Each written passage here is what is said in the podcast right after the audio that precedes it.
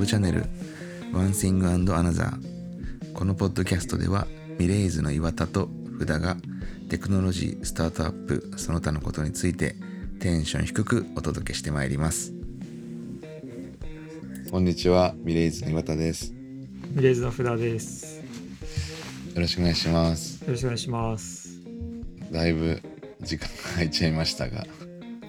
そうですね。半年ほどました、いいろいろゴニョゴニョやってたんであのはい。忙しくてこんなになっちゃいましたけど、またいつの間にかもう年末ですから。来年はねもうちょっと頻度高くトレンドをお届けしていきたいですね。そうですね。で今年は、まあ、結構間も空いちゃったのもありますし、まあ、年末なんで、えーまあ、振り返りと、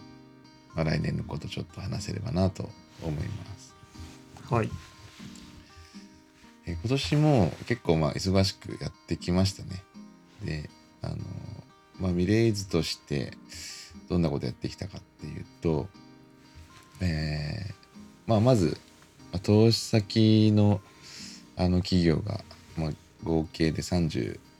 社になったんですね。そうですねはいはい。まあ、結構あの増えてきて、まあ、まあどの企業も非常にポテンシャルがあってあと1件 EXIT があったりしてあの、まあ、かなり良い1年だったんじゃないかなと思います。そうでまあ、ですね投資先の皆さんはあのえーっと僕たちのねオンラインコミュニティ、まあ、スラックみたいなものがあるんですけどそこに入ってもらって、まあ、全員新しい投資の先の人たちが入ってくると、まあ、そこに加わって、えーまあ、毎回こうなんか新しい風が入ってくるっていうか、まあ、新しい投資先の企業が来ると、まあ、そこに、まあ、リフレッシュされて、えーまあ、ずっとまあ1年通してコミュニティは活発だったなっていうふうに思いますがいかがですか福田さん。そうですねはいあの、まあ、毎月の勉強会も参加していただいてますし、あとは割と、えー東京から別の地域に行った方とかも、投資先の方とかもいたんですけど、まあ、基本前からずっとオンラインなので、まあ、変わりなく、えーまあ、コミュニケーションを取れてるっていうのは特徴の一つかなとは思いますね。そうですねあの投資先の中にはサンフランシスコとかのロサンゼルスの人もいてあんまりまあ時差はあるもののあんまり差がなくコミュニケーションを皆さんと取って、まあ、問題提起したりしてくれてるような気がします、はい、で勉強会今年も、まあ、基本的に毎月やるっていうねあのプランでやってまして今年の最初からちょっと見ていきますと、えー1月の回はあのアマテラスという、えー採用のサービスを展開されている、まあ藤岡さんにご登壇いただいて、まあ、スタートアップの人材採用みたいな話をしていただきましたよね。そうですね採用の話うん、ですね。で、まあ、結構まあ高校これの学びとしてはやっぱ社長の仕事の、まあ、半分ぐらいは採用にあの頭のね占める割合としては置いといた方がいいんじゃないかと、まあさまあ、社長の仕事なんだよっていうのをすごく話してもらって、まあ、非常に、まあ、小さいチームでのところに投資するのがミレーズは多いので、えーまあ、5人の壁10人の壁50人の壁ってよく言われますけどね、まあ、そういったところを先読みして採用計画なりアプローチをかけていくっていうのはすごい大事かなと思いました。そうですで。2月はあのまさに投資先の人があのミレーズの勉強会は、えー外部の講師だけではなくてね投資先の人が講師をやることもあってこの2月は、えー投資先のニューラル X の中田さんにお願いして、まあ、ちょうど MVP からあの PMF みたいなところに差し掛かってたので、まあ、その時のあの体験談みたいなのを共有していただきましたよね。そうですね。はい。結構面白かったですね。初期どうやって値段を決めたかとか、そうそう、まあ、仮説と検証みたいなところの、まあ、実体験、まあ、なんだ現在進行形の話ですからね。結構皆さん興味深く聞いてもらったんじゃないかなと思います。えーそれからあの3月にはですねあの田中先生という弁護士の方にお願いしましてあのスタートアップを成功させるための法律知識っていうのを、え2回にわたってあのお願いしまして結構契約書のあの基本的なところとか例えばユーザーの利用規約とかねあとま業務委託契約で気をつけなきゃいけないところとかまあエンジニア企業家が多いのでなかなかそういう契約書のところに、まあ、自分でなんだろうな。えー最初から詳しい人はあんまりいないんで、まあ、非常にためになったなと思いました。2回にわたってやっていただきましてね。そうですね、まあ、資料も結構あのエンジニアっぽいトピックにわざわざ作っていただいて、まあ、非常にあの皆さん理解しやすいような内容になったのかなと思います。えーそれから、えーその後ですかねあのメンターの三島健さんにお願いして、えーまあ、e コマースとかあと、まあ、以前はあのエクスペディアっていう旅行サイトのね日本を含む北アジアの社長だったこともあって、まあ、そういうあのオンラインでのマーケティングのあのごく基本的なところですね、まあ、考え方みたいな、えー話をしていただきました。まあ、割とその小手先のテクニックみたいなのが多い中で、まあ、本当のそのマーケティングの意義みたいなのをえ三島健さんがいつも話してくれるんですけど、まあ、そういう内容でしたよね。はいそうですねまあマーケティングというかまあ会社運営全体のうんちゃんと分析をしてやっていくっていう話でしたねそうなんですよね。まあ、こういうあの勉強会の内容も全部あのあんえアーカイブされてるんで、えーまあ、新しくミレーズファミリーに加わった投資先の企業の経営者の方も後からいつでも、まあ、自分が参この知りたいような内容を後で検索して、まあ、動画を見ることができるんで、まあ、そういった仕組みを整えてきたっていうのも、まあ、今年やったことですかね。はいえっと、その後が結構あのまあこれもミレーズっぽいんですけどあの時々、まあ、結構投資先の人たちが増えたりした時にあのデブリーフっていう会をやってまして、えーこのマーケティングの三島健さんの後その会でした。でこれは、まあ、あの投資先の皆さんとかまたメンターの方も含めて、まあ、近況報告だったりとかえーオンラインの、まあ、テキストコミュニティでやり取りしている内容を、まあ、リアルタイムで相談できるような場所になってます。これ結構面白いんですよね。で確かこういう時ってミレーズからあの食事とかお酒とかを自宅にお送りしてオフィスとかで同じものを食べながら参加するっていう会だったんですけど結構盛り上がる。そうっすねはいだからまあうまくいったこととかをうん。うんシェアしていただいてうんで他の人もそれに質問してっていうようなそういう感じだよね。うん。で、こういうのを大体年に2回ぐらいデブリーフっていう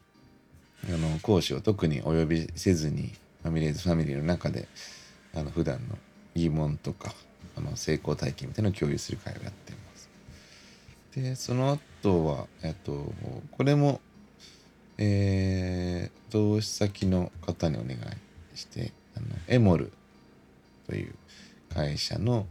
えー近見さんにお願いしましてちょうどあの B2B 営業で、まあ、結構うまくいっていたので、まあ、そのコツとかをお話しいただくっていう回でしたね。そうですね。はい。エモルがそもそも、まあ、あらゆる、えーところと、まあ、POC だったり受注に向けて実証実験っていうのを、まあ、大企業と自治体あと大学うん。が、まあ、いろいろやってるそのあたりの、まあ、お作法といいますかどういうふうにやっていくかそうですね。そう。だ POC から、まあ実際にこう受注に結びつけるっていうのは結構スタートアップにとって難しいところなので、まあ単に POC だけではなくて、その先にこうビジネスとしてちゃんとつながっていくっていうところの難しさと、あと、なんだろうな。えーまさにこうノウハウみたいなところを共有してもらいました。で、えっ、と、その後が、これ、こちらもあれですね。あの、投資先のフレーム WO の、えー CTO アグリさんに講師してもらって、えー Web3.0、まあ、Web3 について、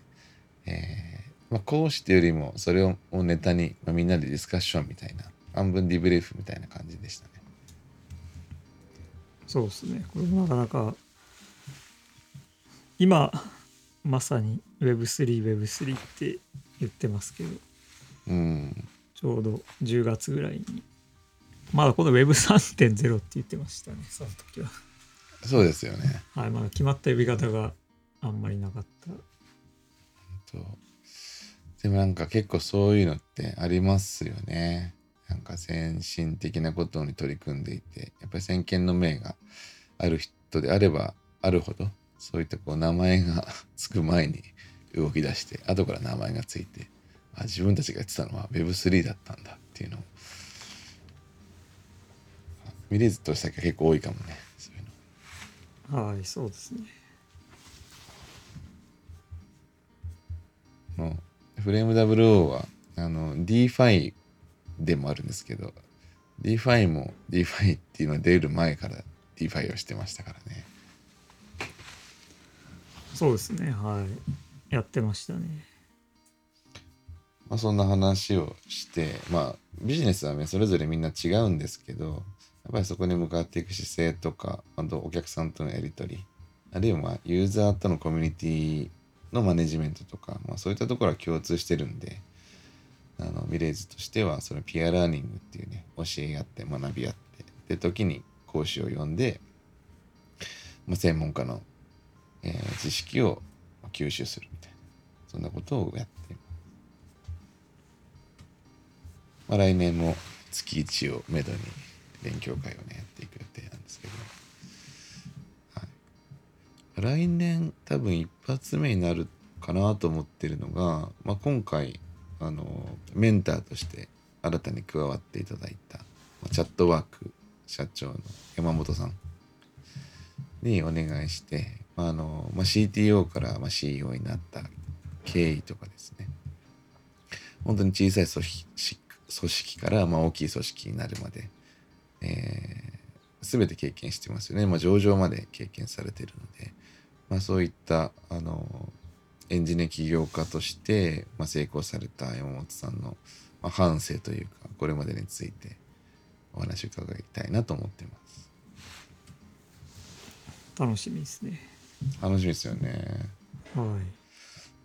い。でこういった勉強会はミレーズではミレーズクラスっていうふうに言ってまして、まあ、毎月開催してるんですけど、まあこれと別に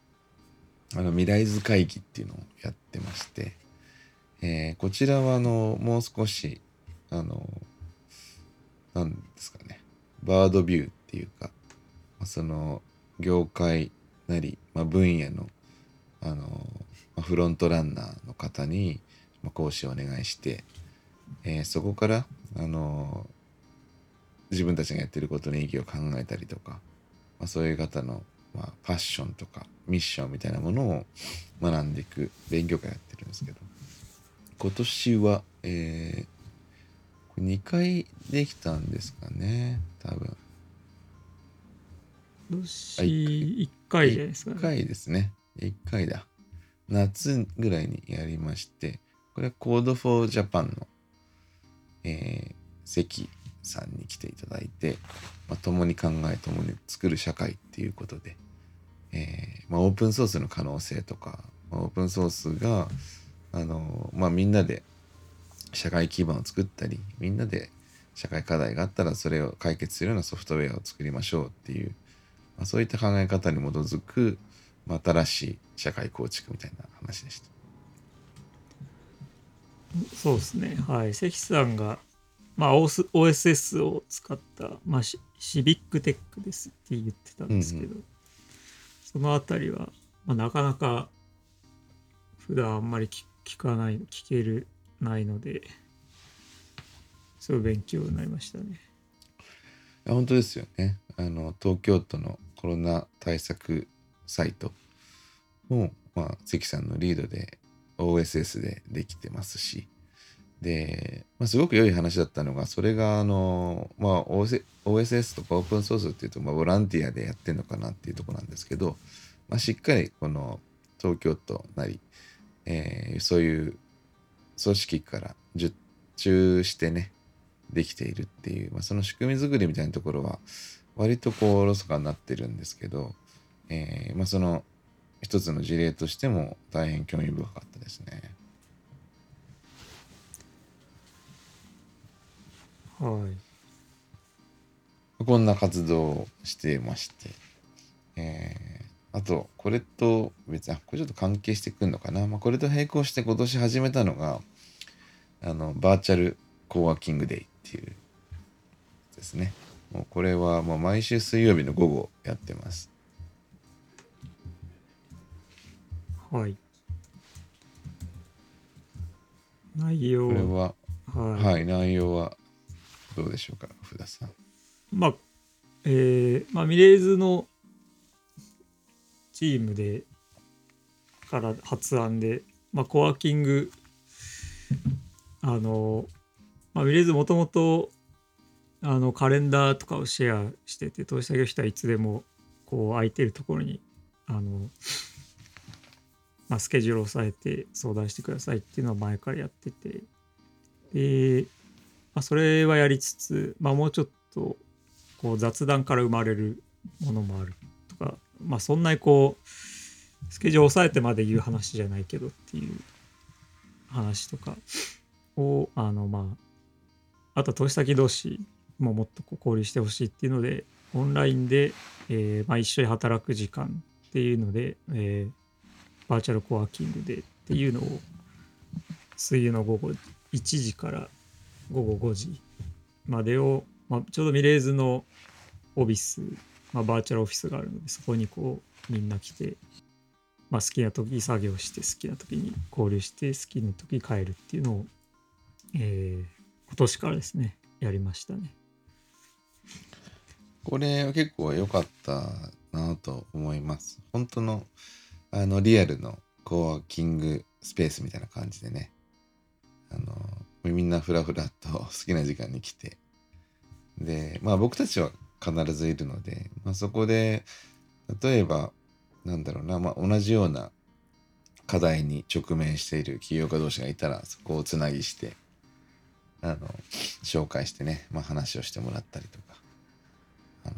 あとまあ普段のそのテキストのオンラインコミュニティでのまあなんだろう、えーの活性化につながりますよね。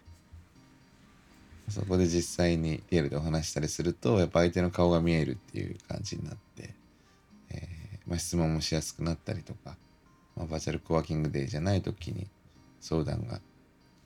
起業家同士で、まあ、まさにピアラーニングが起きるんじゃないかなっていう、まあ、そのきっかけにもなったような気がしますね。思ったより人が来てくれたのでうん、今でも毎週継続してやってますね。そうですよね。なんか今年はあの LP 投資家さんとかも時々顔出してくださったりして。であのまあ投資先の起業家のビジネスをより深く理解したりとか、まあ、事業会社の、まあ、LP 投資家さんとかはね、まあ、それを活用して、まあ、自社サービスと結びつけられないかみたいなディスカッションにつながっていったこともあったんで、まあ、もう少し来年からは、まあ、参加者のバラエティも増やしてねいろいろな議論ができるようになっていけばいいなと思っています。これが結構やってたことであとあの結構今年は、えー、福田さんのねリードで、えーまあ、リサーチのあのプレスリリース出したりしてましたけど、まあ、この中でやっぱ自分たちでもあの驚いたし良、えー、かったのっていうのはあのエンジニア起業家が経営者だった場合の、えー、IPO をした時のですねその IPO 時の時価総額が、まあ、そうではない起業家のスタートアップ、まあ、企業と比べても平均で2.6倍だったっていう中央値でも1.8倍だったっていう、まあ、僕たちの、まあ、ミレーズの創業のあの仮説としては、まあ、エンジニア起業家の方がよりスケールするビジネスが実は作れるんじゃないかっていうところがあったんですけど、まあ、これが実際のデータで、えー、まあ裏付けられたっていうことで、えーまあ、非常に良かったリサーチだったんじゃないかなと思うんですけど宇田さんどうでしょうか？そうですねはい。あのまあなんとなくエンジニア起業家の方がスケールするようなプラットフォームとか作るんでこう、まあ、時価総額高くなりそうだなっていうのから始めて。で、まあ、マザーズに過去5年分上場した200何十社っていうのを調べたんですけどまあ調べ始めるのはまあいいんですけどやっぱその、まあ、公開情報とかはスクレーピングとかすればいいんですけどやっぱ大変なのはその社長がエンジニアかどうかっていうのをあの人力でこう調べていくっていうのが すごい時間かかりましたね。そこだけは、ね、はい、情報がないんでそれまでも面白かったですね。結構ね時間かかって僕や美濃口さんから「福田さんあれどうなった?」と時々催促が来てましたけどその大変だったとは。そうっすなんかうんこう名前で検索するんですけどまあ一発で分かりやすくエンジニアっていう人もいれば、うんうん、よくよく調べると結構昔書いてたり あと間ぐらいの方とかもいらっしゃって。そういうのやっぱあの、まあ、機械学習のラベル付けが大変っていうのを、まあはい、そのまんま。体験したんですはいいやなんかあのこれってミレイズの投資条件にもあるんですけど、まあ、決してねなんか超優秀な天才プログラマーにしか投資しないっていうわけでは全然ないんですよね。本当にこう過去プログラマーだったとかあのエンジニアリングに関わっていたとかまあ数年のプログラマー経験ですみたいな人も全くその投資対象になります。なので、まあ、ここのリサーチもそういう基準で、まあ、エンジニアかどうかっていうのを判断してたっていうのでいいですよね。そうですねはい。うん、でまあ最終的に新聞にもそうそうそう、はいうん、取り上げられて。やっぱりねあのもうこれはずっと僕は言ってるんですけど、まあ、ソフトウェアの時代になって、まあ、技術の進歩がすごく早いですよねインターネットも出てきたりとか。まあ、その時にやっぱり経営とあのテクノロジーっていうのも切り離せないので一体化してるんですよね。テクノロジートレンドを読めない人はやっぱ経営もかなり難しいと思うので、まあ、そういう考え方に基づくとですねやっぱその経営者自身がエンジニアで、まあ、最新のテックトレンドをま追いかけるあの癖がついてるというか普段からそういったものを見ながら、まあ、経営に落とし込んでいくビジネスに変えていくっていう姿勢がないと、まあ、相当厳しい世の中になってると思ってるんでそういう意味ではあの結果としてねもう実際そうだったっていうのは分かって本当に良かったですねそうですね、うん、まあ、レポート全文もはい。全文もミレーズのサイトからそうですそうです。ダウンロードできる読めます、ね、うんまあ、こういう、まあ、まさになんだろう。ちょっと前に流行ったファクトフルネスなので、まあ、意外。日本だと特にこうビジネスってビジネスマンがやって、まあ、エンジニアってそれを、まあ、作っていく人ですよねっていうふうに思われるところを、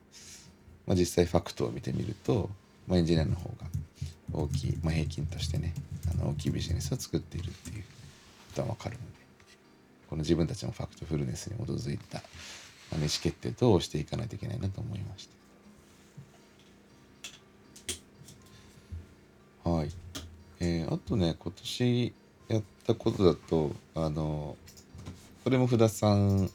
のあの起案だったんですけどあの JP ハックスっていうのはこう日本最大の学生のハッカソンですかね。あそうですねはい、えーえーこちらに、まあ、ベンチャーキャピタルとしては、まあ、唯一スポンサーとしてまあ協賛させていただいたっていう。これもあのーなかなか日本のベンチャーキャピタルでは珍しいのかなと思うんですけど。そうですねはい、ま、JP ハックスは東大が主催。して最初東大の中だけでやってたんですけどまあ今はどの大学の学生も参加できるっていうので。はい。で大体3400人ですかね。えーエントリーして。で、まあ、チームでこう開発していくっていうので。割と、えーそうコンセプト社会課題をちゃんと解決するコードを書くっていう。ハッカソンなので、まあ、ビレーズとしても超こう大学のうちからそういうをやってでまあその後起業するっていうのもあの全然ありっていう、まあ、あとこう、うん。はい、VC っていうのをほど知らないと思うのでそこはあの何かやりたいっていう時に最初こう働いて1000万とか頑張って貯めてからこう起業するっていううん。ちょっとラーメン屋さん的なイメージがあると思うんですけど そうじゃないパターンもあるっていうのを、はい、学生のうち知ってもらえればうん。いいかなと思って。そうし当ましたね。こうなんかやっぱりプログラミングとかにこう、まあ、情熱を傾けて時間を使ってる人たちなんでまあ実はその延長上にこうスタートアップとか、まあ、ソリューションを作ってビジネス化っていうのはすごくあるんですけどそれなんか実は自分の中で結構遠いものだっていうふうに認識してる人も多かった気がしますね。うんうん、なんかビジネスモデルがないと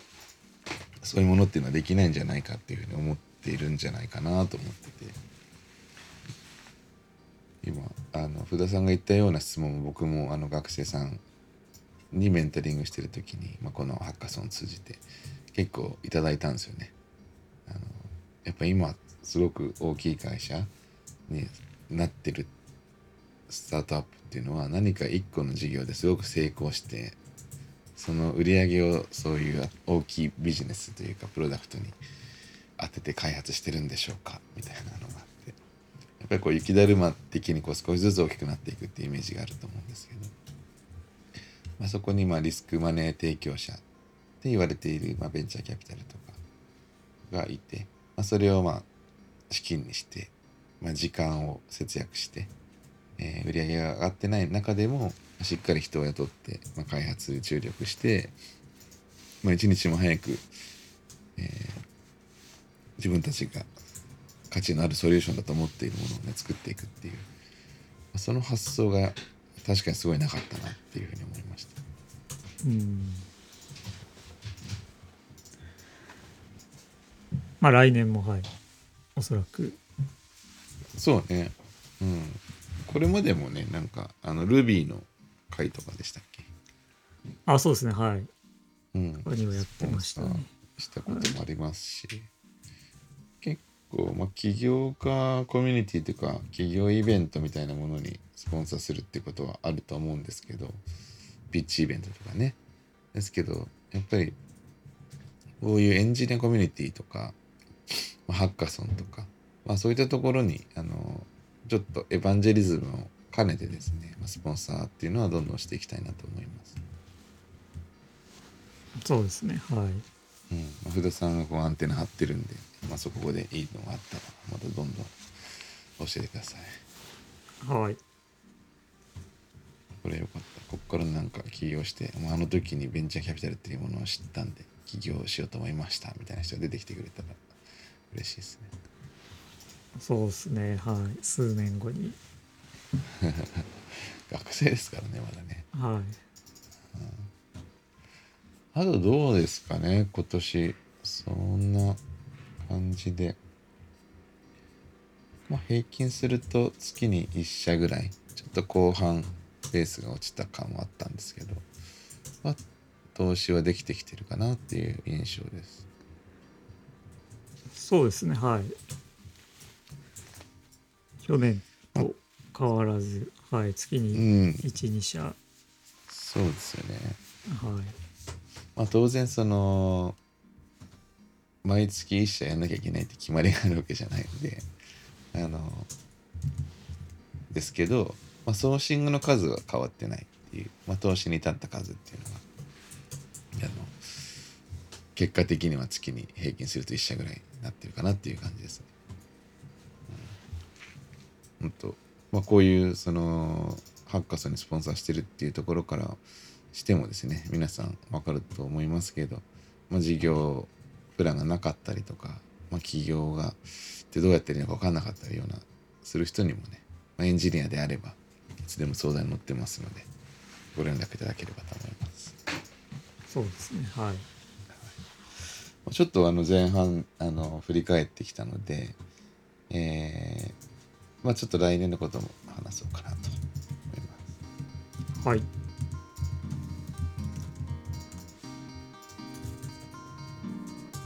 はい。えーで、まあ、来年の話をする前にですね、あのミレーズっていうのは、あの毎年、これも福田さんが主導してるんですけど、えーまあ、ミレーズトレンドっていうのを出してます。で、毎年っていうか去年からなんですけどね。だから、一去回だけですけど。初めてそうですね。はい。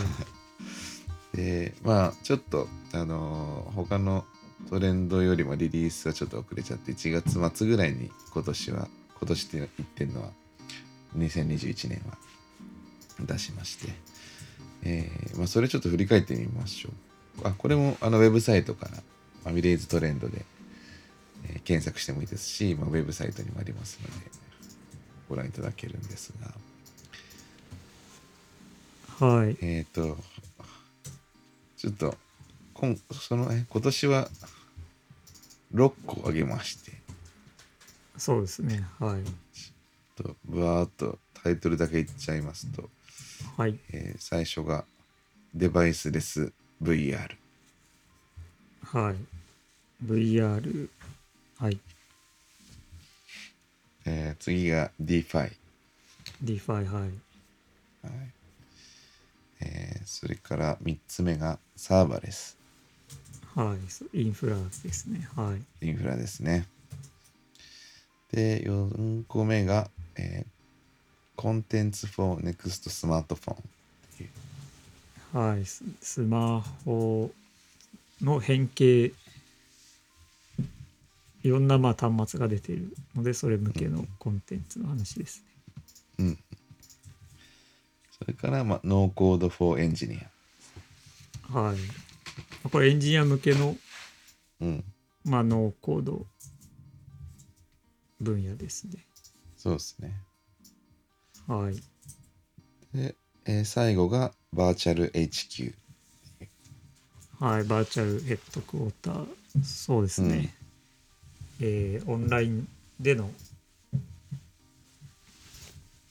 まあ、えーかオフィスといいますか、バーチャルオフィスですね。うんうんうん。フはいァミレーズの投資先だとオビスとかが典型的なそうですねプロダク。トですよね。うん。まあ、この中で、まあ、結構ですね、僕あの、トレンド2021っていう風になってるんですけど、やっぱミレーズがこう上げてくるやつっていうのは、特に日本にいると、1年おきお遅れぐらいで来るような気がしてて、まあ、かなり早すぎるトレンドが出てますよね。そうですね。まあ、いわゆるこう、まあ、年末年始にこういろんな雑誌とかウェブの記事で出るトレンドって割とこうビジネスモデルよりのが多かったりあのまあ SARS が来ますとか、まあ、今で言うとこうメタバースとかそういう感じなんですけど、まあ、ミレーズはミレーズらしくあの、まあ、テックからテックのトレンドとスタートアップのトレンドの間ぐらいを、うんえー言ってるのであんまりこう他と被らないというか見ないような内容にはなってると思いますね。うん、これはあの皆さん当然購読してると思いますけど福田さんが毎週欠かさず出してる「竜介二つニュースレター」っていう、まあ、日頃のねあのグローバルテックトレンドみたいなのもリサーチがベースになってるんで、まあ、その集大成をね毎年あの泣く泣く6個か7個に厳選してやってるっていうやつなんで。そうですねはい。まあ、だいぶこう分かりやすく書いてつもりではあるんですけど、まあ、ちょっとエンジニアじゃない人にはちょっと分かりづらい 内容にはなっちゃってるんでそうそう。はい。まあ、エンジニアに向けて書いてる節もあるので、エンジニアは、そうだはい。いいと思います。だからこう次回っていうかまた年始にね出るんですけど2022が。あのまあちょっとした分かりやすさの工夫としてはタイトルを英語じゃなくて日本語にするっていうのを。せめてね。そうですね。はい。はい。確かにそういう改善はされております。そうですそうです。まあちょっとこれであの去年ののなんですけど、まあ、今年もねだから今年とか来年のトレンドっていうよりも今年以降来年以降のトレンドっていうふうに考えるといいのかなって思ってるんですよね。だからそうですね。はい。こうん、今年の1月に出した2021のトレンドも、まあ、今年以降、まあ、来年にも引き続きいくんじゃないかと、まあ、それぐらい先行してるはずなんでね。と思います、まあこの中でちょっとあの、まあ、DeFi とかも言うまでもないというかまあ激しいことになってますからねあのそうですね。うん、ブロックチェーンが本当になんかアービトラージみたいな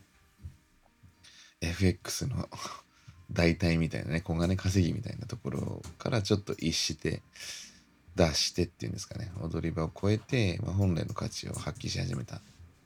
まあ、元年みたいな感じかなと思います。うんそうですね。まあ、ちょっと NFT の過熱感が気になるんですけど、まあそこも同じような道をたどって落ち着いて、まあ、真に価値あるものが残っていくんだろうなと思いますね。そうですね。DeFi の一一部というか、まあ、分かりやすいのが NFT っていうので、今年は割と初期は NFT、NFT っていう感じで言ってたんですけど、まあ、実際はでもどうどうなんですかね。どのぐらいの人がこ て確かにね。う、はい、買ってるのかっていうとその何をトークン化されたものをうん、こう保有してるのかっていうのはちょっとあんまりわかんないですよね。まあそいや、わかんないでしょう。んか家族に言ってもわかんないもんね、みんな。多分。それやってる人しか。そうですね。うんあとどのぐらいその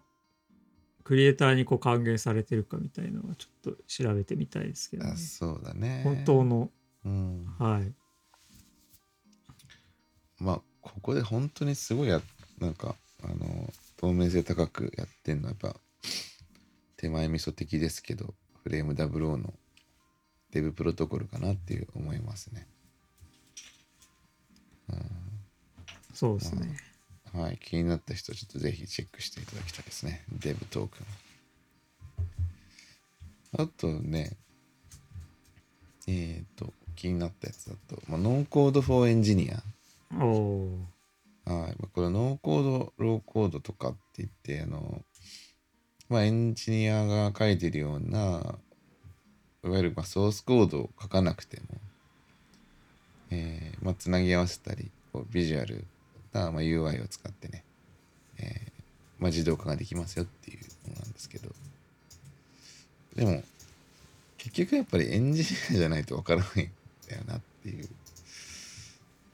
ことになってきて、まあ、超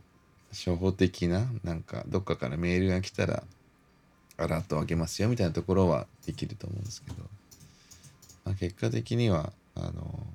まあ、ロジックがわからないとできないし、まあ、結局プログラミングっていうのはそのアルゴリズムとか、まあ、設計がすごい大事なんだなっていうことを 改めて気づかせてもらったっていううん。逆説的にね、ちょっと思いまして。まあそういう意味ではこう1年前にノーコード for エンジニアっていうねエンジニアこそというかエンジニアの時間節約だったりとかまあ何度も何度も同じこと書いたりとかしたりするところを節約するためにノーコードが出てくるっていうそういう用途になっていくでしょうっていうトレンドは非常にこうなんだろうな未来予知的でかつ、まあ、実際的なトレンドだったんじゃないかと思います。そうっすね。まあやっぱ一般的なノーコードローコードだとこうすぐこうエンジニアがいらなくなるとか すぐそういう方にうん。話がいっちゃうんですけど、そういうことではないですからね。もうちょっとかなりの部分グラデーションの部分があって。やっぱエンジニアでもやこうやりたくないというかいじりたくないファイルとかこう設定ファイルだったり、こうなんかそのよくわかんないなっていうのはやっぱりこうビジュアルで見れた方がよくてでその部分が結構あの GUI でこうポチポチできるっていうのが最近は増えてきてでそれはまあエンジニアサイドからしてもあの可視化されるっていうのでうん。分かりやすくなるっていうのは普通にそのエンジニアが使うとしてはかなりこうあのいいツールとしてノーコードとかローコードは存在してきてるっていうのはあると思いますけどね。ねやっぱ分かんないですからね。その誰かが書いたシェルスクリプトとかそのさすがにそのいわゆる普通のコードと違ってこう XML とかこういろんな YAML ファイルとかにただなんとかの設定5とかこうなんかで設定が並んでるだけだとさすがにそれがこうどういうこれがトリガーになって何になるのかとかさすがにちょっと分かりにくいのでそこはあのドラッグドロップとかでこうつないでいってみたいなのはうん結構最近は増えてるイメージですね。いやなんかそう思いますね。このモジュール自体を書いていくみたいな風になっていくのかもね。そうですねはい。うん。やっぱり一つのサービスでも今ものすごい数の小さいこうプロダクトを集結させるようにこうインフラとか含めて組んでいくので、そこはやっぱ全体図を見たいっていうのそうね。うんには合ってますよね。あの古い話ですけど Java がはい。JavaScript じゃなくて Java ですね。今 Java はいが登場した頃、まあ、今でこそ結構サーバーのプログラミングに使ってるんですけど、はい、昔結構クライアントでも Java 使おうみたいなのがあってですね。で、まあ、そんな時代にあの登場したのが、まあ、これはまあクライアントでもサーバーでも同じなんですけどあの Java の Beans っていうで Java Beans もまさにそういう感じだったんですよね。この Bean っていう、まあ、豆ですよね、まあ、Java 自体がコーヒーのイメージなので。であーどっていうのがあって、まあ、その一個一個がこうモジュールですよね。あのなんですけど、まあ、いわゆるこうクラスライブラリっていうよりはもう少しこう隠蔽化されていて、えーそれをつなぎ合わせることでできますよね、だからみんなでこう小さいビーンをいっぱい作っていけばそれをつなぎ合わせていくとこのノーコードみたいなことができるんじゃないかっていう思想だったんですよね。まあなんとなくイメージはそれに近くてこの今のノーコードって言えば最初に用意されたものしか使えないんですけど、まあ自分で新しいのを作ったりとかコネクターをねまあデータベースがのコネクタがないんだったらコネクタ作ってそこにモジュールとして足していけたりするといいのかもなっていう、まあ、再利用もしやすくなるっていう意味ではね。古田さんの言う通り本当わかんないですよね。いや、わかんないっすよ、さすがに。その、その、なんかこう流れのあるこう、プログラムだったらまだ分かったりするんですけど、そうじゃない系は結構、自分の書いたコードも3ヶ月ぐらい経つとわかんないですからね。いやー、そうですよね。い。や本当に。はいでもエンジニアのがつい昨日一昨日ぐらいになりたい職業1位に確か本当ですか？はい。なってたんで。ついに。ついすごいですよね。高校生ですねエンジニアになんないとダメなんじゃないですかね、もう。もはや。600人対象エンジニアが1位で2位が公務員ちょっと待ってよ。い医者が6位ですからかなりのおーはいまあいろんな多分考え方あるよねその安定性というかのと食いっぱぐれないとかあと給料がいいとかもモテるとかあのなんだっけ Q QOL とかワークライフバランスを取りやすいとかね今だったら。まあいろんなことがこうそれぞれの人によって優先順位が違うんだと思うんですけど。エンジニア選んだのは何なんですかね？公務員よりもすごいすごいですね。まあでもその、うん結局、ちょっと600なんでちょっと、N600 はちょっと少ない。うん。あと、エンジニアも結局6.7%で、公務員6%で、まあ分散しては、かなりはい。で、28%は分からないっていう。ああそうね。わかんないよね。はい、すごいですよね。わかんないよ。何を、何でし知ったというか、そこが、普通はこういうのってこう漫画とかこういろんなのに影響されてると思うんですけど、そんなエンジニアをいいイメージを持つ高1高2高校生。うん。なん変わったんですかね。すごいですよね。まあ授業でやってた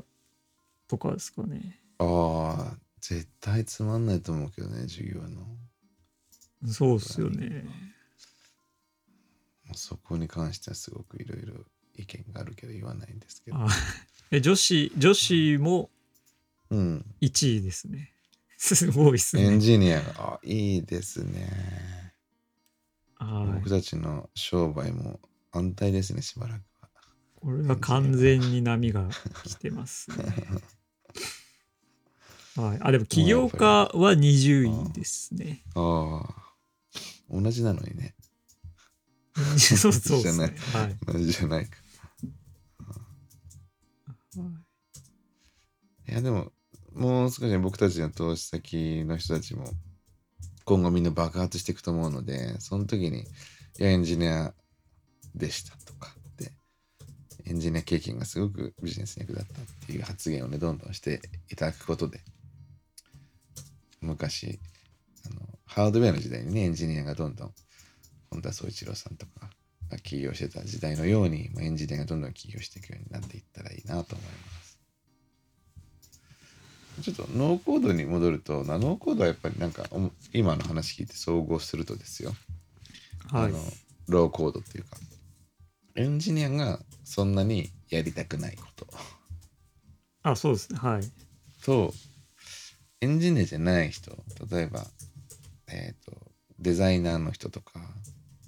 あとえっ、となんだデータを分析する人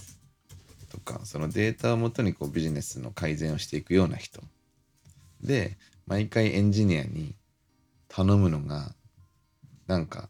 頼みづらいなとか自分でもっとこうつまみを変えたりパラメータ変えたりしていろいろ試したいなと思ってるような人、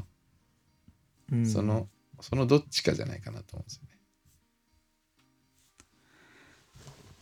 そうですねはいエンジニアがやりたくないことは結構ありますからねうん。でもね、すごい大事だし、そこ、本当は必要なんだけど、なかなか、なんか説明するのは難しいしね。そうですこねのうん、このユーザーの動向をリアルタイムで見れるようにしたいんですっていうのはすごいビジネス間からの要請なんですけど、それがなんだかよくわかんないから後回しになったりっていう。だこれでもやっぱり経営者っていうかかなりこのトップトップの人が優先順位をつけられないといけないですよね。うんうん、そこにまあエンジニア的なあの目線が入ってると、まあ、これはまあすぐ作れるから頼んだらとか。結構なんかノンエンジニアの人エンジニアじゃない人っていうのはすごくこうこれ作るの難しいんじゃないかとかこれってすぐ作れるんじゃないかっていうところの予測が違ったりすること多いじゃないですか。ああそうっす。だいぶそこは違いますよね。そう。結構真逆だったりとか。ああそうですね。そう。だからそこがねだから大変そうだから頼まない。けどまあエンジニアからしたらそれってなんかただのコピペでできるよっていうのもあるし。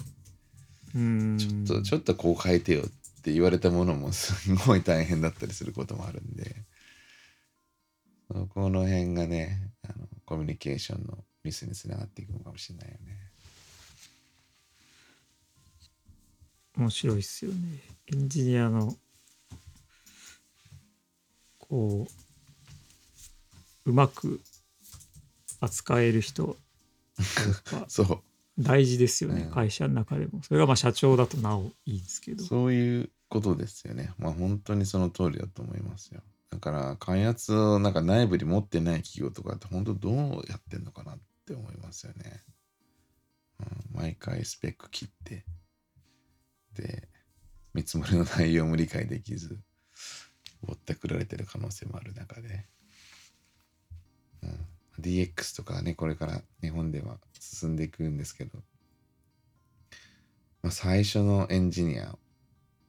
雇うっていうのが一番の課題になるかななるかなと思って。うんそうですね。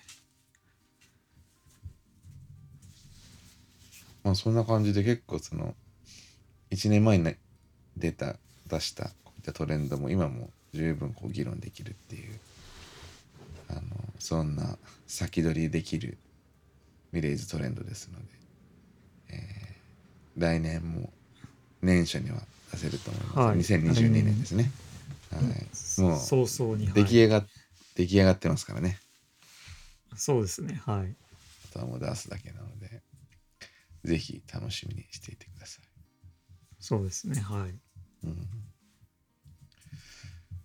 まあそんな感じで、えっ、と、年末になって、まあ、2021年最後のポッドキャストになりましたが、この辺で。